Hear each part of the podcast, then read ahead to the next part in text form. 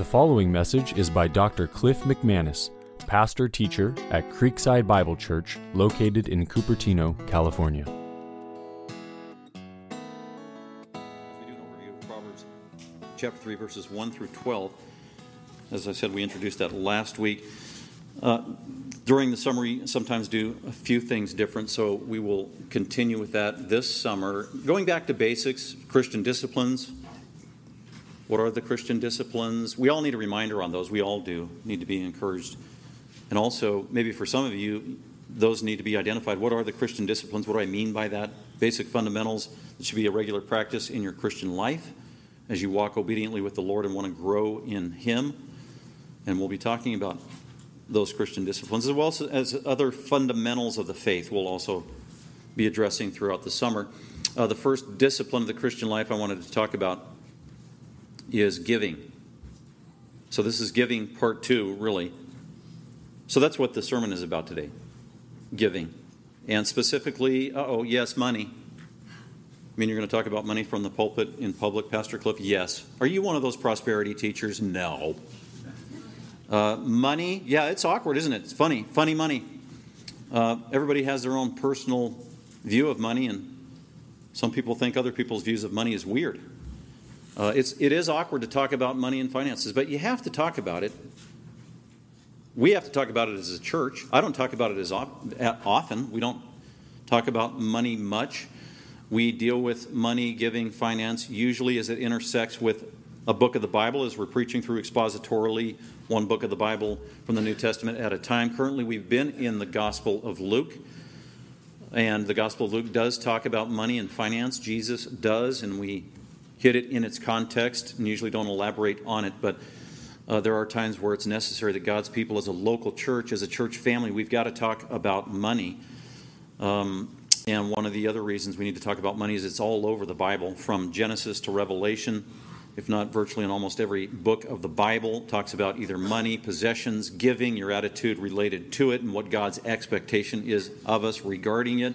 No human being can live without income. Every one of us does. It's a universal truth. There are principles that undergird that from God's point of view. Hence, we need to know what He has to say about income, giving, surviving, exchange of goods and services, and all that's under that umbrella, and the Bible is the authoritative source on that. The Bible is the greatest economics book ever written because it's from God's point of view. He is the authority. God created money, He created income. He is the master, He knows best.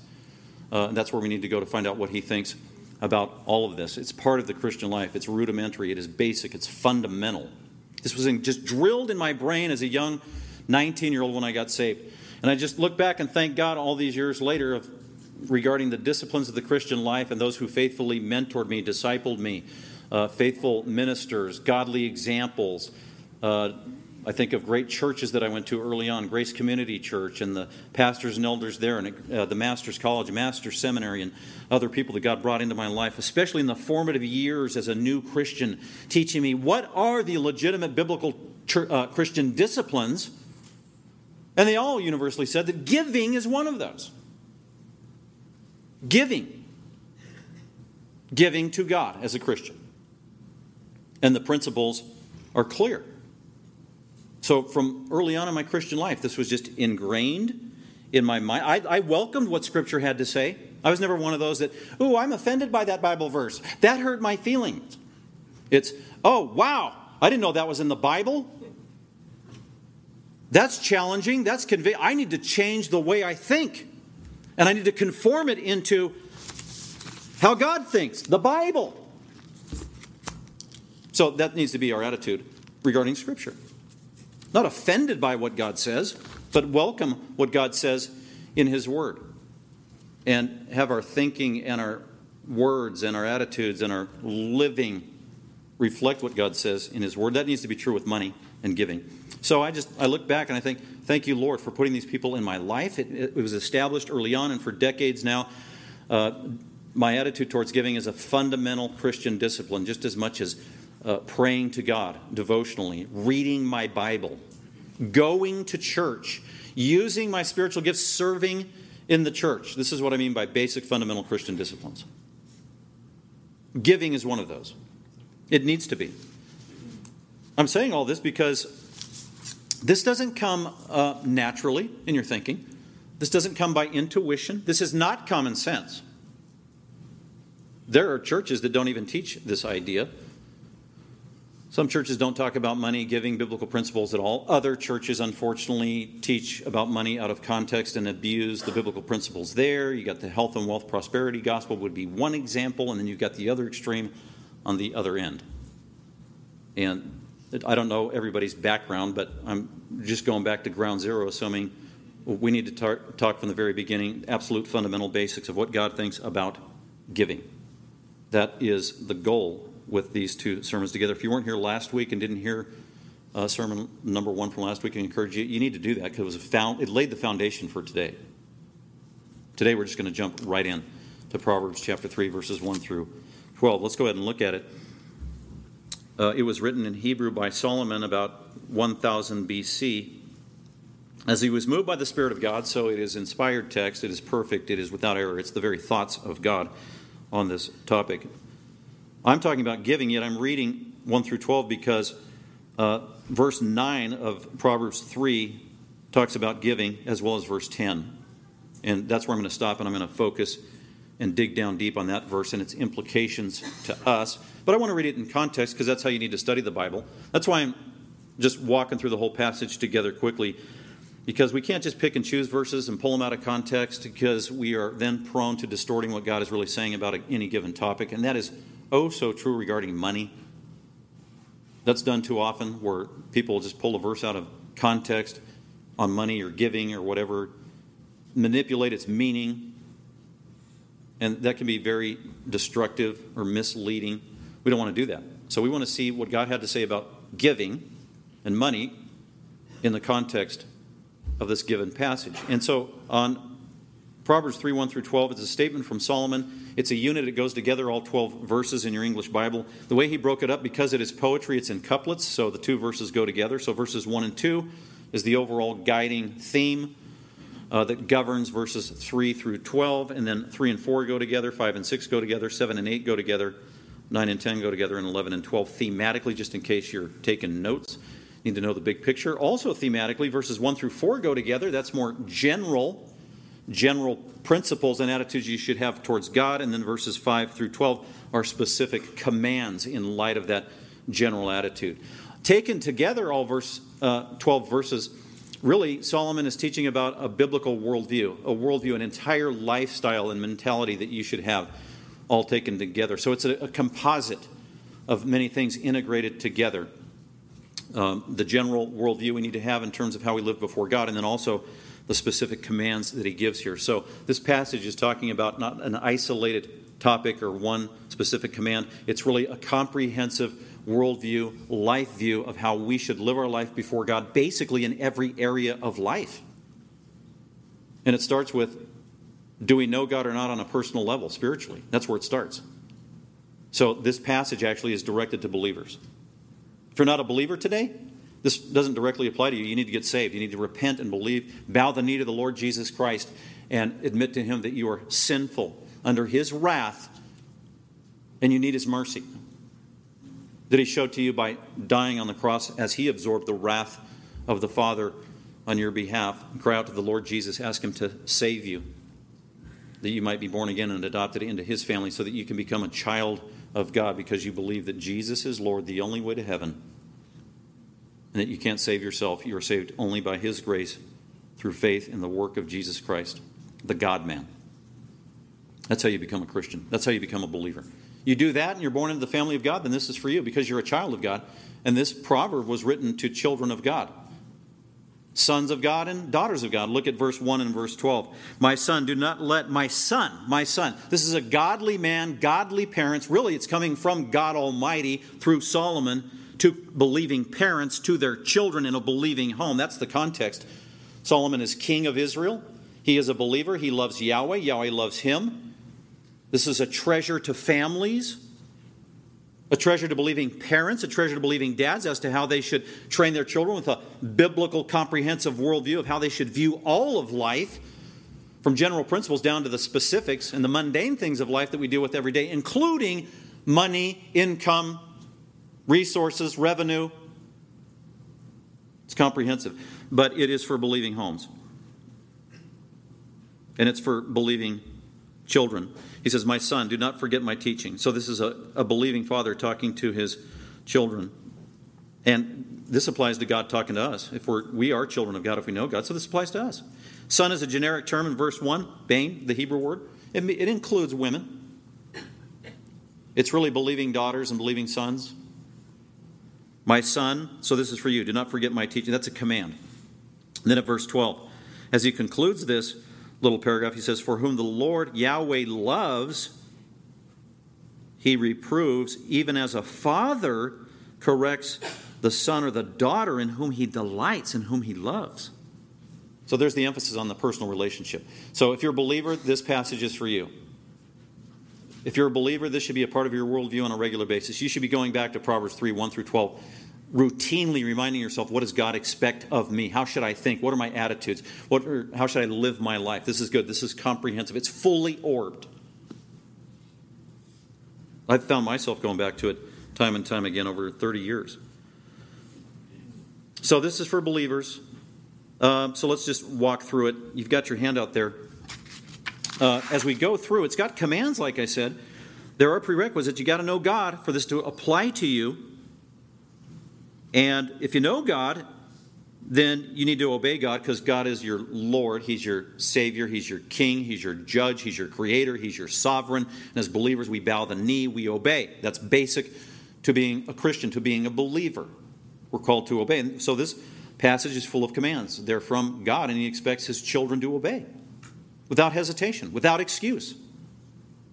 Implement these, integrate these into your life so they, be, they become a lifestyle, a habit, a pattern, a routine, a discipline, second nature. This is just fundamental to the Christian life how we think, how we act, how we talk. That's the idea and it's got several commands. And with the commands that are not options or suggestions, commands that we're going to be held accountable for, commands that we will stand before the judgment throne of Jesus Christ, according to 2 Corinthians, and by which we will be judged and evaluated. Every believer has to face the judgment seat of Christ. That's what the Bible says. What's the judgment based on? Well, it's objective. There's an objective standard. It's the commands of God. It's the revealed commands of God. These are revealed commands of God. So this is a part of our standard of, by which we live because we'll be held accountable for it. But not only does it have commands and imperatives and obligations, it's got blessings. So let me just point out the blessings for you. If you got a pen or pencil, you want to write those down. Just want to give you the big picture before I go into verse 9 and 10. Uh, blessings promised in this passage if you live a life that is obedient to God. Uh, verse 2 God promises you length of days or years of life. And then in the notes there in the introduction, I call that quantity of life and shalom. Shalom is peace. Primarily, it's internal peace. Internal peace. It's a supernatural peace. You can't get it, if you're not an unbeliever, you can't have shalom in your heart. It's at the deepest level of your being. It comes from God. It's a supernatural gift from God that He gives only to His children. And you can only know the fullness of it when you, as a children, you are obeying God and walking in obedience. We would say from the New Testament, walking in the Spirit. Then you could know literally the peace of God, the supernatural peace of God from God Almighty that covers you, that governs you, that protects you, that rules your heart from the inside. It's internal. That's shalom, peace. That's the promise of God. And there, the New Testament talks about it as you're walking in the Spirit, one of the fruits of the Spirit is peace. That's what this is a supernatural peace that comes from God. And it, it basically informs all of your capacities as a human being. When you have shalom, the peace of God, because you're walking in obedience, then you have that supernatural peace. It is guiding and covering and protecting your thought life, your heart life, which is your emotions. So you're thinking and your emotions are protected, guided by the shalom, the peace of God? What does this kind of Christian look like or believer? This kind of person is just a person who is at rest. When you talk with them, you can't see it necessarily from the outside, but when you talk to them or you scratch the surface or you probe a little bit or have a conversation, it is readily apparent. They are at peace with God. They are not full of angst. They are not driven by the worries of the world. They are not overwhelmed by the prospects of the future and of life and what tomorrow brings. They are at rest. This is internal peace. That's their temperament. It's not necessarily 24 7, but it is as you walk in obedience to God. So for, some, for a lot of us, it, it comes and it goes. But you can sense it when it's there. When it is there, that's the work of the Holy Spirit living in your heart with His truth, giving you that internal shalom peace. It's, the great, it's one of the greatest treasures you can have on this earth. It's more valuable than money. Internal peace, it, it's we're talking about security. You smile at the future. You're not overwhelmed by regrets and guilt from the past. You're at ease. Peace from God because of your relationship with Jesus Christ. It's real.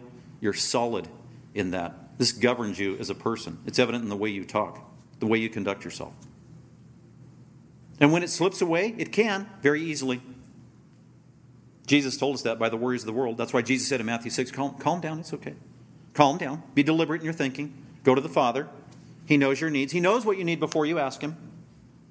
Don't be overwhelmed by the basic necessities of life like food and what you're going to eat or what's going to be over your head or where you're going to live. The Father knows you need those. Rest in Him. That will give you shalom, supernatural peace. Rest in Him. That's a command, it's not an option. Nothing else can give you this peace. Occultic practices and weird Eastern meditation can't give you this kind of peace. Medication cannot give you this peace. Alcohol can't give you this peace. Those are all uh, pseudo ways of dealing with it. This is a supernatural gift from God. Shalom. Uh, spending time on that because that's laying the foundation here. That's in verse 2. My son, or my daughter, the one who knows me, who knows Yahweh. For us, it's who knows Jesus Christ, who's a born again, Bible believing Christian who's been redeemed and saved, child of God, been adopted in the family of God. My son, do not forget my teaching, Torah. That's the word of God, that's divine revelation. But let your heart uh, keep my commandments. The word heart there is used three times heart, verse 1, heart, verse 3, and heart, verse 4. Internal, that's the Christian life. The Christian life primarily is not an external thing, it's an internal thing. You must be born again with, by the Spirit, which happens on the inside. It's internal, it starts there.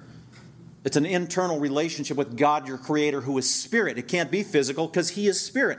And we come to know Him internally through our mind, through truth, through our conscience, through our soul through the Spirit that lives in us. The word heart there in the Old Testament used hundreds of times. Lev, L E V, lev. That's the word for heart.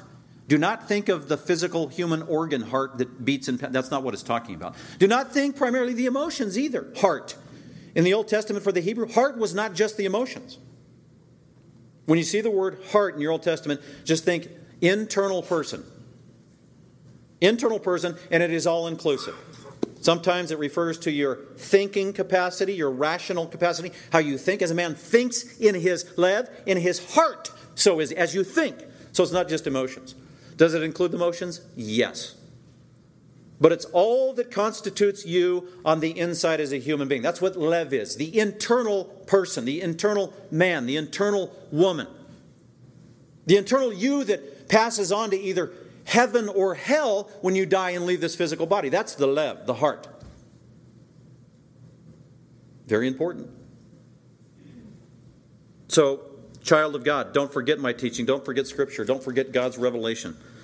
But let your heart, your internal mind, heart, conscience, desires, everything about you on the inside, keep God's commandments. And if you do, here's that first promise for length of days and years of life and peace they will add to you. God is making a promise here. This isn't just a principle or an idea, this is a promise, literally, that God is giving. God is going to stay true to his word, too. So that's the first promise. It's quantity of life and shalom, peace that goes with it.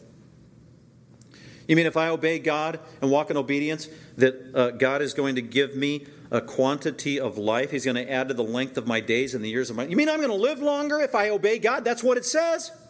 How else are you going to interpret it? That's what it says. Well, wait, Pastor Cliff, are you one of those prosperity teachers? No. I'm not a health and wealth prosperity teacher. But this is what God says. And He will work it out. And you could read the rest of the Proverbs where He gives us the contrast to more fully understand that concept. It's not saying that if you obey God and do everything He says, you're guaranteed to live to age 77. That is not what it's saying. But what it is saying is if you live a life of obedience, trusting God, walking with your God closely, He's going to add and give you the fullness of the length of days. In other words, your life is not going to be short circuited because of your sinful actions and behaviors, which happens to sinners all the time, who get caught up and stumble over snares through compromise in their life, and their life is snuffed short because of stupidity, compromise, sin, dumb decisions, deception. That's what it means. Literally, their life is cut short because of living like the world, living in the world. And God promises right here to the believer, it doesn't have to be that way with you. I will give you fullness of life. That's what it means. It doesn't mean you're going to get to live as long as you want to, but you will have fullness of life at God's discretion. So there's the sovereignty of God and the responsibility of humanity involved in that verse. So that's the first promise, quantity of life. Second one, um, Second promise there is in verses 3 and 4. The promise there is that you will find, if you obey God and do what He says, you will find favor and good repute with God and with men. So, point number one there is the promise is you'll have character in life, godly character in life, good character, admirable character in life, in terms of your reputation, both with God and with men. Now, good reputation with men, humanity needs a qualifier. It's men who matter, it's humans that matter. It's humans that gauge you and judge you based on a proper standard. Because there will be plenty of people that hate you. There are probably people who hate you right now and think your reputation stinks, and mine. So there's a context to all of what mean, all these phrases and promises mean. So verses 3 and 4. Uh, do not let kindness and truth leave you. Kindness and truth, those are attributes of God. Kindness um, refers to grace, mercy, kindness. Kind of more, the emphasis there is how you treat people, how you talk to people, how you deal with people. And then beautifully coupled with truth, they go together. Two sides of the same coin. Phrases used together throughout the Old Testament, by the way. They go together. Truth and mercy, truth and kindness. So when you're talking to somebody, an unbeliever, a critic, sharing the gospel, you need to do it with truth and mercy, right? It's not just give them the truth two by four between the forehead. No, it's doing it with kindness, grace, and mercy. And it's a balance. And it takes spiritual maturity to do that. And that but that's how God expects us to live life. And some people are more difficult to be merciful towards and gracious than others. Yes? Yes. Uh, but this is the Christian ethic, the believing ethic, and this is what God expects of us. Jesus modeled this for us perfectly Paul's a good example, um, and God is the perfect model. So do not, believer, do not let kindness and truth leave you. Live that balanced life in terms of your ethic, not just the truth that you hold to in an uncompromising way, but how you relate it to other people and talk about it and live it out before them. The beautiful, godly balance to help you. He says, Write them, truth and kindness, on the tablet of your heart. Make it internal. Don't forget it. Make it a priority. Oh, before that, bind them around your neck. That means uh, let it show Wear it like jewelry. When you put on jewelry this morning, ladies, and I guess, yeah, men wear jewelry. I've got a ring. Um, when you put on jewelry, you put it on for a reason. And one of the things, whether you thought about it consciously or not, is you wanted people to see it. And, and you chose accordingly. Oh, I think I'm going to wear my long, dangly, sparkly ones today. Because bottom line, you're making a statement. People are going to read you and that you want them to see it and make an interpretation and you're saying something, you're making a statement, that's what he's saying. The statement you should make when people see you, the first thing they should be thinking is they can see, like jewelry externally to you, what they're saying is not uh, worldliness or compromise. They're seeing the internal, beautiful spirit that you have that reflects the very nature of God, and that is kindness and truth. You're wearing it like a necklace, it just oozes from you. That's who you are. That's your temperament, that's your character, that's your personality, that's your that's who you are on a regular basis. Um, you do that on a regular basis, living that way. Another promise is you will find favor and a good repute in the sight of God and of men. You will have, you will establish and begin to establish a solid, godly reputation. With God, you'll have His approval, and with people. What a great promise. Number five, uh, actually, verses five and six, which takes us to point number two uh, regarding your attitude towards God. The promise there is that you'll have clarity and direction in life. Or I just say, God will give you help in life. Do you want help in life? I do.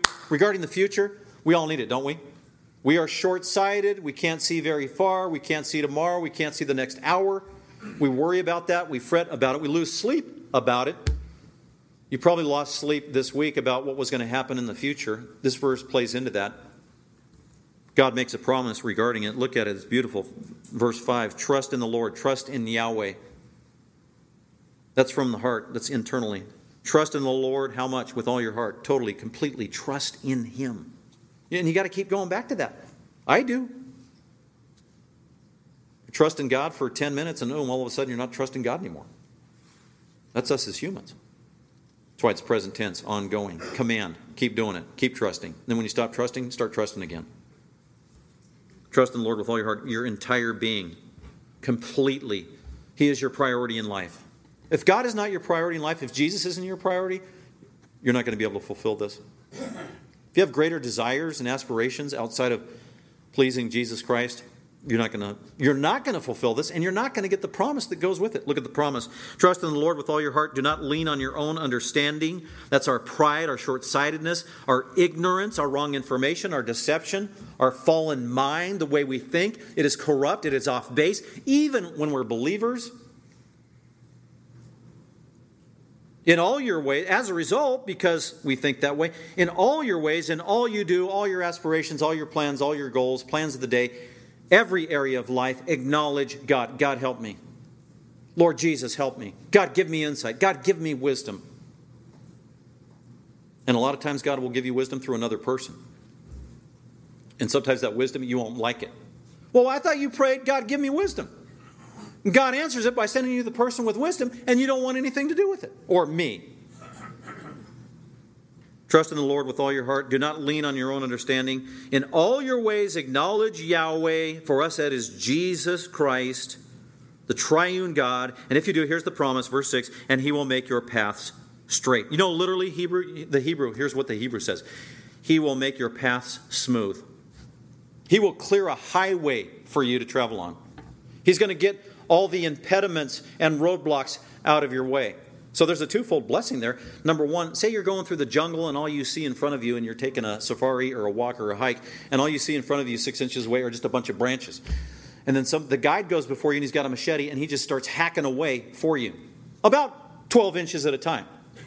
What is he doing? He's making a path for you. He's making it smooth so you can walk, so you're not tripping over stuff with branches flying in your face. So that's a benefit. And all the while, he's also providing direction for which way you should go. This is like a twofold promise right here. Literally, commentators were split. This is a promise that God is going to make your life smoother. Uh oh. This is a promise that God will make your life easier. Uh oh. Can I say that? There you go again, Pastor Cliff. Are you one of those health and wealth prosperity teachers? No, but that's what the verse says. If you trust the Lord in all areas of life, it literally says God will smooth your path in life. And again, that has to be in contrast with the rest of the book of Proverbs that if you're living like the devil, you are going to bring natural consequences into your own life, and your life is going to be difficult because you made it difficult through your dumb decisions, your lack of wisdom, your love for sin. And you can see that with people who don't know God, don't want to live the Christian life, and they are just living recklessly, kamikaze, out of control. And they're whining about all their problems. Like, well, I'll, I'll tell you, if you want advice, I'll tell you why you got a lot of problems. It's the way you're living. You're bringing this on yourself. This is not God having to do anything to intervene supernaturally in a special way to make your life complicated. You're doing it to yourself through natural consequences. There are natural consequences. That's what he's talking about. So, am I saying that life is easy? No. Don't come up after the service and say, Pastor Cliff, did you say life was easy? no, that is not what I'm saying, and that's not what this verse means. Life is hard, life is very difficult. But if you love God, acknowledge Him in all your ways, He gives you a beautiful promise, child of God, and that is He's going to smooth a path for you as you walk by faith in life. Walk by faith, not by sight. Following Him. And you're not going to get snared up in natural consequences that would take you down and make life more miserable if you lived a life of compromised sin. That's what it means. So there's a balance. Next one, uh, seven and eight, which is number three, your attitude toward the world. Don't compromise towards this sinful world. Seven and eight, do not be wise in your own eyes.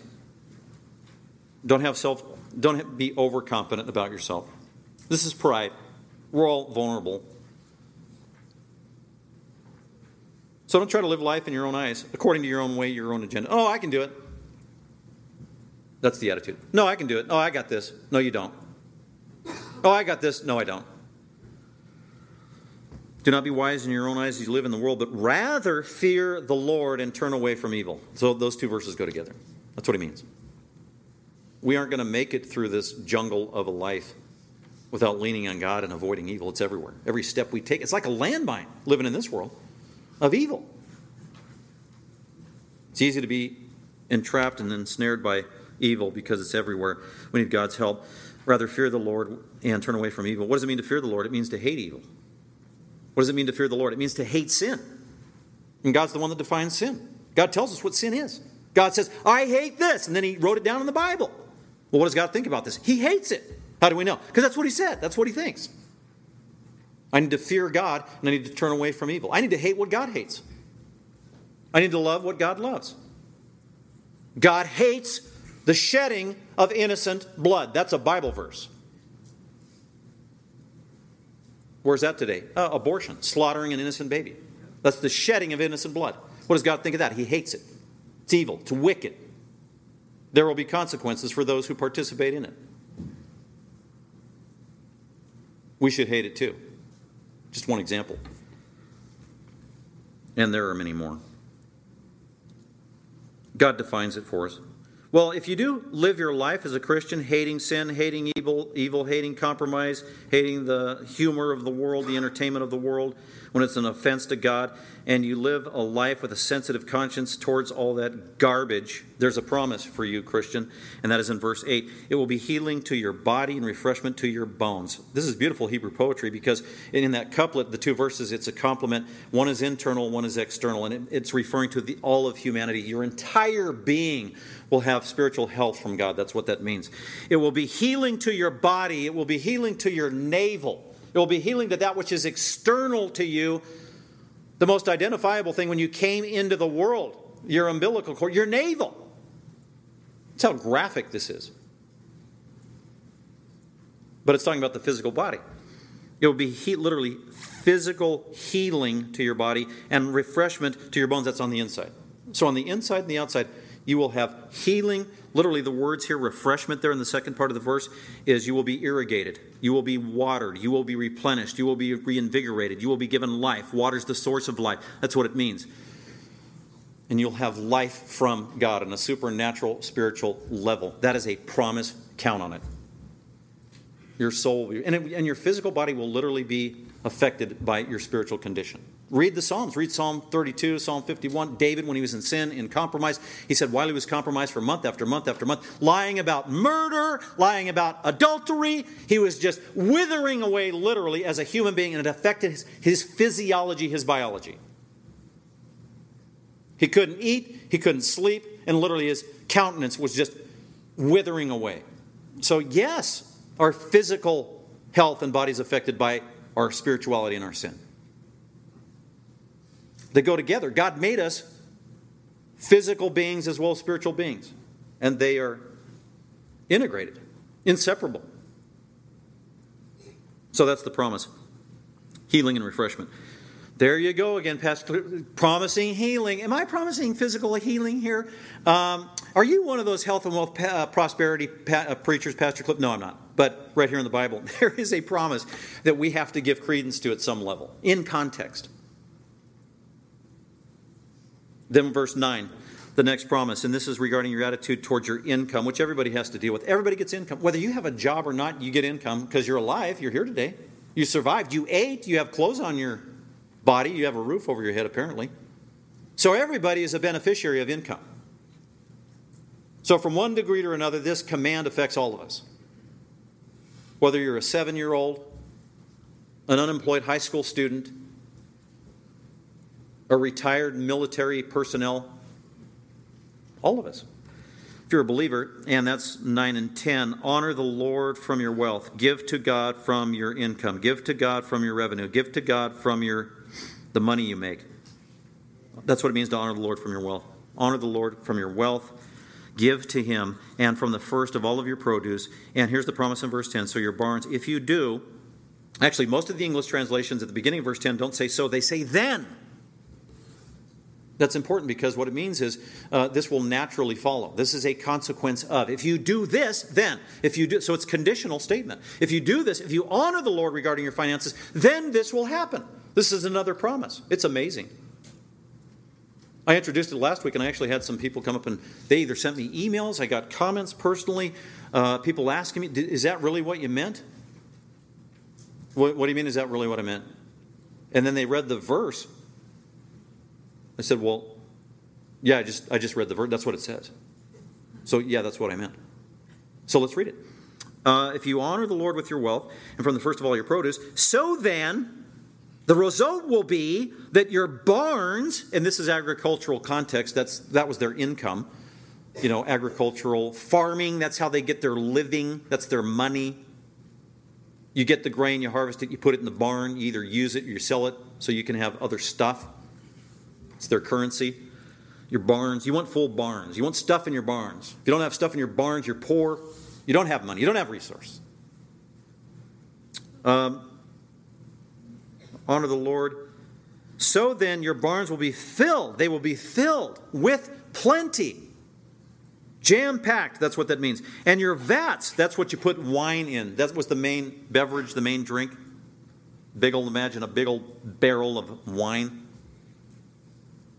That's how you survived. You had it with dinner. Your vats of wine will overflow with new wine. It'll be overflowing. You will have a surplus. You will have an abundance. So here it is. If you honor God with your wealth and your income, regularly on a regular basis, uh, always recognizing Him as the priority, then God gives you another promise regarding your income and your basic survival in this world. He's going to meet your needs. You don't need to worry about it. That's Matthew 6, Jesus saying, Don't worry, don't worry, don't worry. He said that three times. If you're a believer, don't worry about the basics and provisions of life. Your Father loves you. He knows what you need. He will take care of you. He will. He promises to take care of you. Not only that, He will do it with abundance, according to this verse. Uh, you will have plenty, it says, and it will overflow, flourishing. And I would say, looking around uh, and knowing our culture and our demographic here in the Silicon Valley and our church, I'd say the majority of us, we know plenty compared to what people knew in Solomon's day, compared to what most people around the world are used to. We have plenty, overflowing. So you don't have to be a health and a false health and wealth prosperity teacher to understand this verse or to own this verse. We're, we're living in the lap of luxury in light of this verse and God's goodness. Many of us are. Not all of us, but many of us are. He's fulfilling his promises, he's keeping his promises. So, another great promise. That's number four, your attitude towards income. The promise is that uh, you will have comforts of this life. Not illegitimate ones, but comforts of, of this life. God blessed many saints throughout the Bible, and He blessed them. Some of the ways He blessed them was with money and material. Uh, at the end of Abraham's life, it said God blessed him with all kinds of income. He blessed Job with all kinds of money. Income. That was part of His blessing. God gives spiritual blessings, but His blessings aren't only spiritual. And sometimes when we read verses and say, oh, God's going to bless me, the false teaching says that's a material blessing always. That isn't what it means. One of the ways God can bless us is to make you one of those special people that knows the shalom of God deep in your heart, and you know a peace of God like nobody else. You've got, you've got the peace. I know a couple people like that, literally. I know them personally.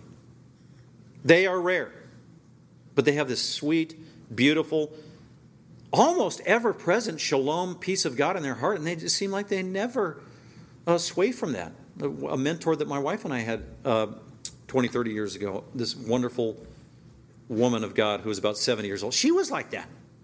And it wasn't fake, it was real. That, that's, like I said, that's worth more than money. It's a rare jewel of a gift from God. Uh, and then finally, uh, 11 and 12. My son or child of God, do not neglect the discipline of the Lord. You're in his family. He's your father. Uh, we make sins. We fall short. Therefore, we deserve spiritual spankings. He will give them to us. He is giving them to us. We need to welcome those. It's corrective. He does it because he loves us. For whom the Lord loves, he reproves. And even as a father corrects his son or a daughter in whom he delights. And when you have the discipline of the Lord in your life and you welcome it and embrace it and you grow as a result, then the promise, I think, is that you have confidence in this life. Confidence knowing that He indeed is your Father. So that's an overview of that beautiful proverb. And now like, let me close by just making a couple observations uh, in light of a little further on verses 9 and 10, since we're talking about giving. Practically now, honor the Lord from your wealth and from the first of all of your produce so that your barns will be filled with plenty and your vats will overflow with new wine. Practical takeaways, applications, digging a little deeper of what this verse means. Uh, the first verse, uh, chapter 3, verse 9, the first part of the verse honor the Lord from your wealth. What does that mean? Well, first of all, it's a command give. There it is, point number one give. If you're a child of God, if you're a believer, you need to give. That is a command. It's right here in the passage. There are no excuses. Exodus 22 29, Exodus 23 19, Deuteronomy 18 4. God commanded everyone in the theocracy to give. To give, to give regularly from all of your income. One of those verses says, uh, Do not delay in your giving. Did you know that delayed obedience is almost synonymous with disobedience? Do not, literally, do not delay in your giving. So give. It is a basic command. Jesus said in Luke 6:38, give. That's, that's I'm quoting Jesus. Give. If you're a child of God, you need to give. This is basic to your life. Evaluate yourself. Look at your life. Look at the pattern of your life. The history of your Christian life. And if you evaluated yourself, because Paul says examine yourself to see whether you're in the faith. We all need to do that on a regular basis. And if you looked at, okay, what is the pattern of giving in my life? Am I a giving person or am I, am I a stingy person? And sometimes we're not the best at evaluating ourselves. So maybe you should ask a few people. And if they're honest, they'll tell you, oh, no, you're giving. Oh, you're kind of hit and miss. Oh, you're inconsistent. You're stingy. Well, we need to hear that. That could be the discipline of the Lord, right? That we are supposed to welcome. Give, it's a command. So when you join this church and become a member, this is one of the basic fundamental commitments you make. When I join this church, I'm going to give to this church. And it's not so much giving to the church, but it's giving what this it says honor the Lord, give to the Lord. That's who you're giving to. But it's a command. It's a command like any other command in the Bible that we're obligated to do. Give. John, uh, 1 John chapter 3 says if you, you say that you know God and you know Jesus and you're not a person inclined to be giving on a regular basis, especially to those that you see in need, don't even call yourself a Christian. It's pretty strong language, 1 John 3. Acts chapter 2, verse 43 and 45, that was the model of the, of the church. They all gathered, everybody was saved, they were fired up. It was the early church. They gathered together, they were with the apostles, they heard the apostles' doctrine. And it says everyone was sharing everything they had as everyone had a need. That's not communalism, that's not communism. That's Christians being kind and giving because God is giving, meeting the needs of other saints. So this is basic. If you're a Christian, you need to give. Um, number two, who do we give to? We give to God. Honor the Lord. Honor the Lord from your wealth. So give to Him. Honor the Lord. Give to God. How do you give to God today? Well, God has always required his people to give. But throughout history, from the Garden of Eden till today, 6,000 years, one thing that's never changed is God expects his people to give, commands them to give. The one thing that does change with time is the venue by which and the mechanism by which God wants his people to give. In the Garden of Eden, Cain and Abel, the giving was direct. Cain and Abel gave to God, they gave of their resources whether it was an animal sacrifice or a plant sacrifice. That was giving directly to God. That's, we don't do that today. Abraham, same thing. He's giving on an altar. That was giving to God, one way of doing it in the Mosaic economy of the theocracy starting in 1400 BC all the way up until Jesus' ministry, until the church age in 30 AD, from 1400 BC to 30. What was the venue by which you gave to God and filled this command? You gave to the theocracy of God's people in keeping with the 613 commands of the Mosaic covenant, but you specifically gave to the priests. The Levites, that's who you gave to. That constituted honoring the Lord. That's what Solomon is thinking as he's writing this. Are you giving to the Levites? Why? Because God chose them as the representatives to do the priestly service, to do the ministry of the saints. And they lived on those resources of income from God's people. Then in the church age, it's different, the venue of giving. The way you give to God during the church age is you give it to the leaders of the local church. That's clear in the book of Acts. Acts chapter 4, the very end of the chapter. Acts chapter 5, verse 2. It says, The apostles were all together they shared and gave. How did they do it? They did it in a procedural, formal, organized manner. It says they brought their resources, their money, and they laid it at the apostles' feet. Three times it says that. Laid it at the apostles' feet. Gave it to the leaders. Who were the apostles? They were the elders of the church. 1 Peter 5. Peter said, I am an elder of a church. So, how do they give? No longer the theocracy, you give it to the elders of your church. So, our members need to be giving on a regular basis from their income to the elders of the church. And then the book of Acts says, it goes on, the elders or the, the, the, apostles collected the money, counted the money, and they were responsible for distributing the money to every person who had a need. So the shepherds, elders need to know what's going on with the finances in the local church. All the money that's coming in, how much, what the needs of the saints are, so we can allocate it as God wills with very high accountability. So that's the Christian ethic. You're a born again, Bible believing Christian. You need to be belong to a church, affiliate with a church on a regular basis. You need to have a home church, a home base of operations, and you need to be giving and giving regularly. And it needs to start with giving to the leadership of your church. Well, I don't trust my leadership. Then go to another church. Find a church you trust. Find a church with elders and shepherds who are qualified with the 21 qualifications in 1 Timothy 3 and Titus 1. Because that's what God expects. It's very clear. So that's how you give to God through the mechanism of the church.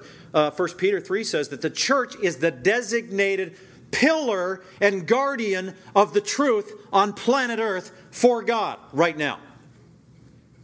You give to the church, you give to the leaders of the church, the elders of the church, qualified elders of the church. That's what God expects.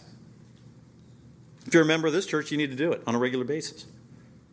I'm held to the same accountable standard as anybody other member of this church. And by the way, uh, you give to the leadership of the church, and that's not just to pay my salary, but it's to meet the needs of the ministry here at the church. We have lights on right now and electricity. We have an electric bill once a month. We got to pay it. We have people on our staff that we have to pay two times a month. Well, I'm one of those Christians. I like to give uh, quarterly or once a year. Well, how often do you get paid? Uh, every other week. Oh. Then you're not fulfilling this verse. This is basic. God said, Give from the first of all your produce. That means regularly. As often as you get a paycheck, that's how often you should be giving. Uh, well, the stock market isn't doing so hot right now, so I'm going to wait six months. Well, how often do you get paid? Uh, every other week.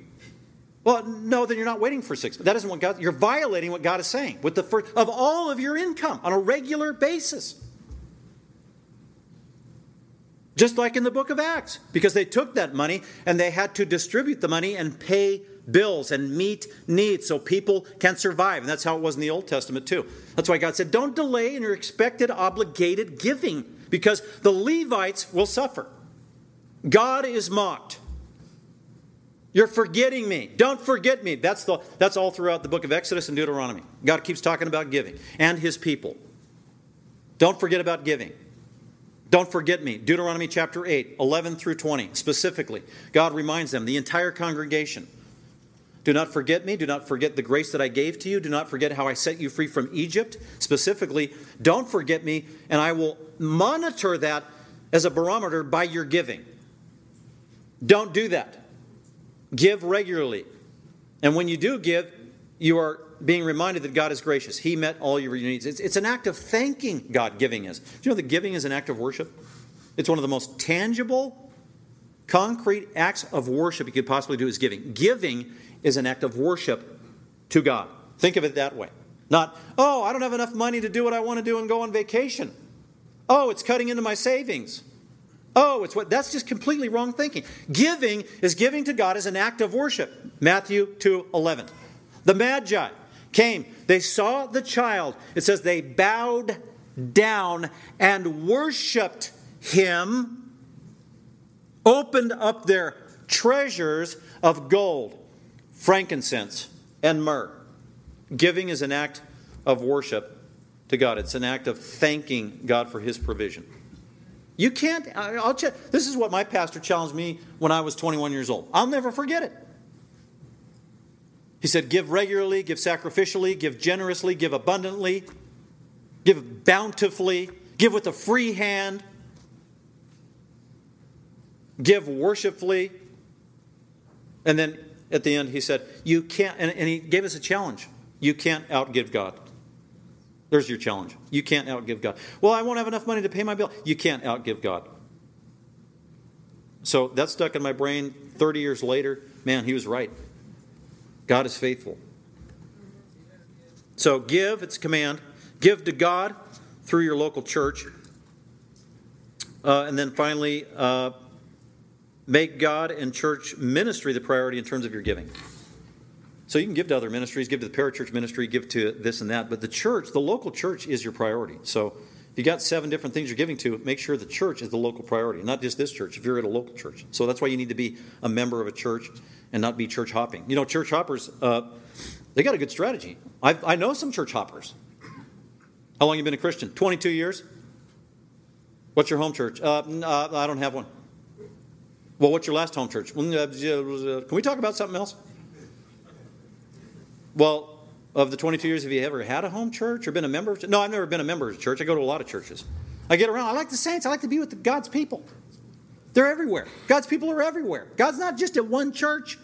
I go to a lot of churches. Sounds good, doesn't it? But when you're just hopping all over the place, you're not accountable, and guess what? You don't have to give to any of them. I'm going to go to this cool Bible study that this church offers and use their services and get all filled up with that good stuff on Wednesday nights. And then on Sunday, I'm going to go to this church uh, on the second week of the month because they have a cool fellowship meal. And I don't have to bring any food as a guest. And man, I get dessert too, extras, two desserts. And this Bible, this church over here, they offer this thing for professionals. And this church offers, and you can just make the circuit Real Christians do this. I'm not making this up. This is very displeasing to God. We'll be held accountable, we'll be held accountable for that kind of stuff. So make church your priority. If you got missions and the parachurch organization and the Samaritans with Franklin Graham, and you got some other commitment and Compassion International and your local Christian school, everybody's asking for money and everybody needs money. That's true. So we need to be prioritized. General church giving comes first. If you're a member of this church, we need to pay our bills, we need to pay our staff. If you get paid once a month, you can't say, I'm going to give once a year at the end of the year. That's disobedient. That is unacceptable. By the way, thank you to the many wonderful, faithful, regular, generous givers that we have that are members of our church. We even have actually people who aren't members who are generous givers to our church. Thank you, too. That blesses our soul. If you're getting a little queasy and uncomfortable, that's okay. I'm just talking out of the Bible about hard stuff. Got to have family talk. We, uh, the elders, have been monitoring our finances, the current group, for 15 years. And in hindsight, God has been very gracious. He has always provided for us. We've never really had a need, desperation. Amazingly, we lay the budget before Him every year, and He's met the budget every year.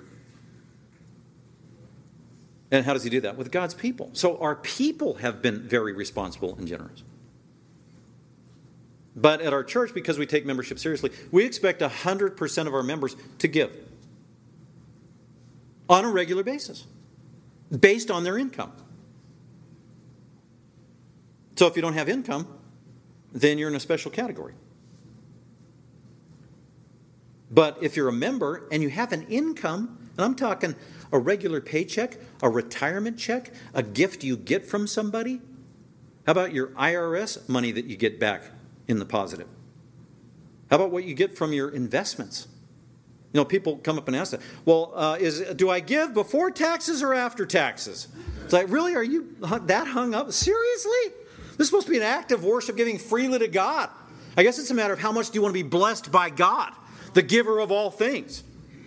Deuteronomy 8 that says he is the one who, who gives us the ability to make wealth. Really? Are we at that level? Are we that crass?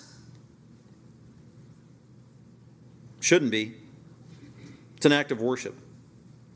Give regularly. And then finally, um, Number four, I guess I'll give you give and yeah, I have to end with this one because it's a good one. This will get you out of the dumps and all that guilt I just laid on you. Uh, number four, give and God will give to you. Can I get an amen? Give and God will give to you. He will bless you.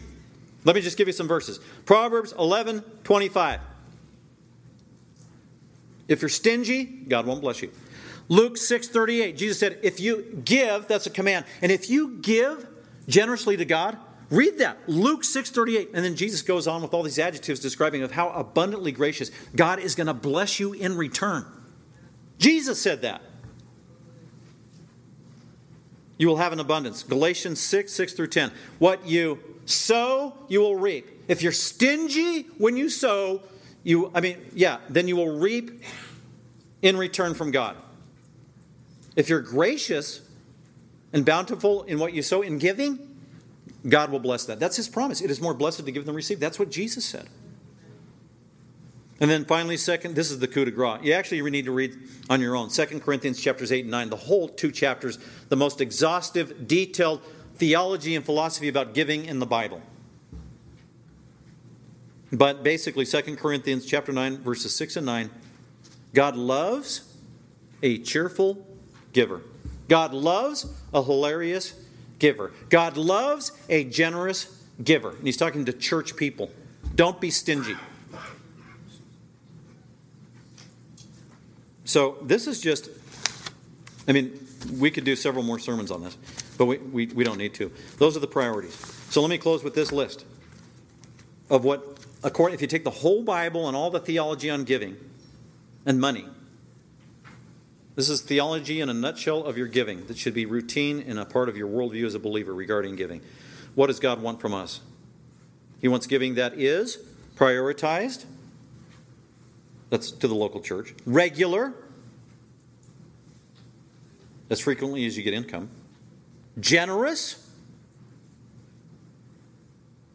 sacrificially, wise, as a good steward Free, that means no regrets. You give freely. And then finally, in a worshipful manner. That's the best one. It's an act of worship. Well, thanks for tuning in. And I could tell you're paying attention because I can see you're all like really serious and looking at me and who know I don't know what you're thinking, but that's good. We need to talk about this. I'm expecting uh, God to bless many. Keep on blessing you. Many of you have stories of how. Actually, somebody sent me this week a list. They delineated uh, blessing of things God has blessed them with over the years in light of the promise of Proverbs 3 9 and 10. That was really cool. I'm with you, Pastor Cliff. God has blessed me in the following ways. Boom. He keeps his promises. Let's go to the Father in prayer. Father, we thank you for our time together and um, an opportunity to meet with the family of God and uh, talk about important matters, sensitive matters, for some, uncomfortable matters, money, giving. Um, but you, you know us, you know everything about us. We can't hide anything from you. So we want to conform everything about our lives in conformity with what you expect. God, thank you for these promises in this passage. This reminds us that living a life that pleases you is actually doable with your help. And that we can enjoy the blessings of life. That's what your word says. You give us all things to enjoy to live a fulfilled life, a satisfying life. So we thank you for that great privilege. It only comes through knowing Jesus Christ. We know that. And we commit all these things to you. We pray in Christ's name. Amen. Thank you for listening. For more information about Creekside Bible Church, please visit our website at creeksidebiblechurch.com.